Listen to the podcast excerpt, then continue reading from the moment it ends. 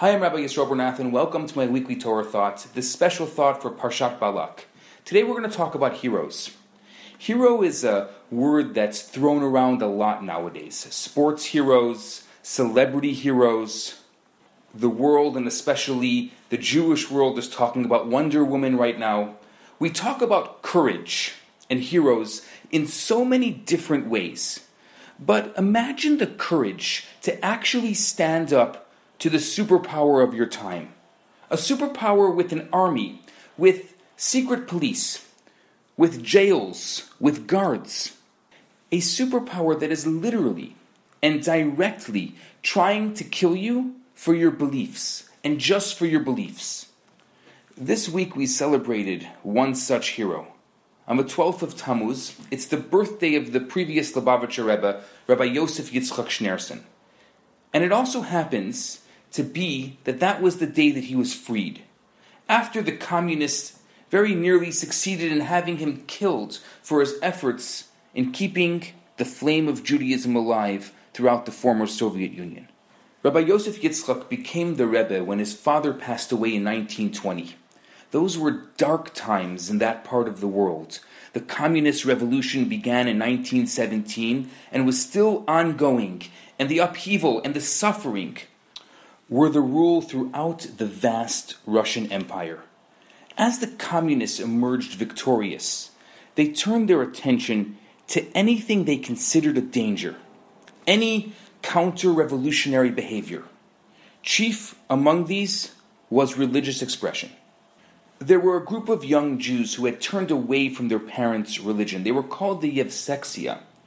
They fought bitterly and mercilessly against the remaining shred of Jewish practice and pride. It was in this hellish environment that the Rebbe began his work. He gathered his students, with some even making a pact to fight for Judaism, even if it took their lives. And eventually, most of those students did die at the enemy's hands. They created networks of underground yeshivas and schools. They fought to keep shuls and mikvahs open and created new ones where they had been shut down. In 1927, the battle reached its peak. The Yevsektsia set a plan in motion and had the Rebbe himself arrested by the GPU, which was actually the KGB of the time. Their plan was to have them swiftly killed before word got out and pressure was brought to bear. It's a long story, but miraculously their plan didn't work out.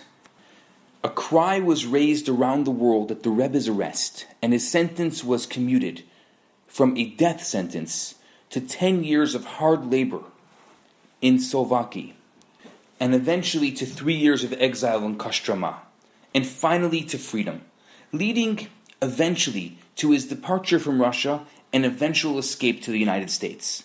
The story is a long and absolutely incredible one. It was told by none other than the Rebbe himself, who recorded the events in his diary in beautiful descriptive prose that brings the places, the people, and the emotions to life. It's been actually translated in a couple of versions The Heroic Struggle, A Prince in Prison, it's an unbelievable book, an unbelievable story, and I highly recommend that you get your hands on it. Let me share just one brief anecdote from among the hundreds. Seeing the extensive attempts to psychologically crush and demoralize prisoners throughout the process, the Rebbe decided to exhibit complete calm in all interactions with his captors, and even to relate to them dismissively. He would respond only in Yiddish and refused to allow himself to be intimidated, even when it resulted in beatings. In one instance, the interrogators were so infuriated, they shouted, Don't you understand where you are? The Rebbe calmly responded, Yes, I understand. I'm in a place that by Jewish law is exempt from a mezuzah. A jail is exempt from a mezuzah because people don't dwell there by their own free will. But the more common examples of places exempt from a mezuzah are actually bathrooms and barns and things like that, just for reference. One of the interrogators pulled out his handgun. You'll see, he said. Eventually you'll talk. Eventually, everybody talks. This little toy convinces everyone. That toy, the Rebbe answered, only affects those who have many gods and only one world. I have one God and two worlds, and that toy doesn't impress me. The Rebbe ended up spending 18 days in prison, during which he was repeatedly beaten and tortured, from which he suffered the rest of his life. But he remained unbowed and unbroken. When towards the end of his time in prison, he was informed that he would be sent off by train to his city of exile, he informed his guards that in no uncertain terms that there was no way he would travel on Shabbat, and they ultimately kept him in prison until that Sunday. Even before heading off, he sent one of the Hasidim ahead to open a Jewish school and a mikveh in Kostroma, continuing the very activities he was imprisoned for. And when just nine days later he was informed of the miraculous news that he was going to be completely free, he redoubled his efforts in encouraging the Jews of the Soviet Union to be strong. In the train station, when thousands of fellow Jews came to greet him, he gave a speech declaring, Only the bodies of the Jewish people were sent into exile, never our spirits. Nobody has the power to dictate in any way the spiritual behavior of a Jew. One man stood up to the mighty Soviet Empire, the superpower of the time. He mobilized an army of Hasidim, and while it seemed impossible at the time, those Hasidim planted the seeds of a Jewish underground that never died out. The mighty Soviet Union, meanwhile, eventually faded and fell. And when it did, the Jewish underground planted by Rabbi Yosef Yitzchak and nurtured by his son in law and successor, the Rebbe, blossomed and flowered into the vibrant Jewish life throughout the former Soviet Union that exists today. But this, this wasn't about one man.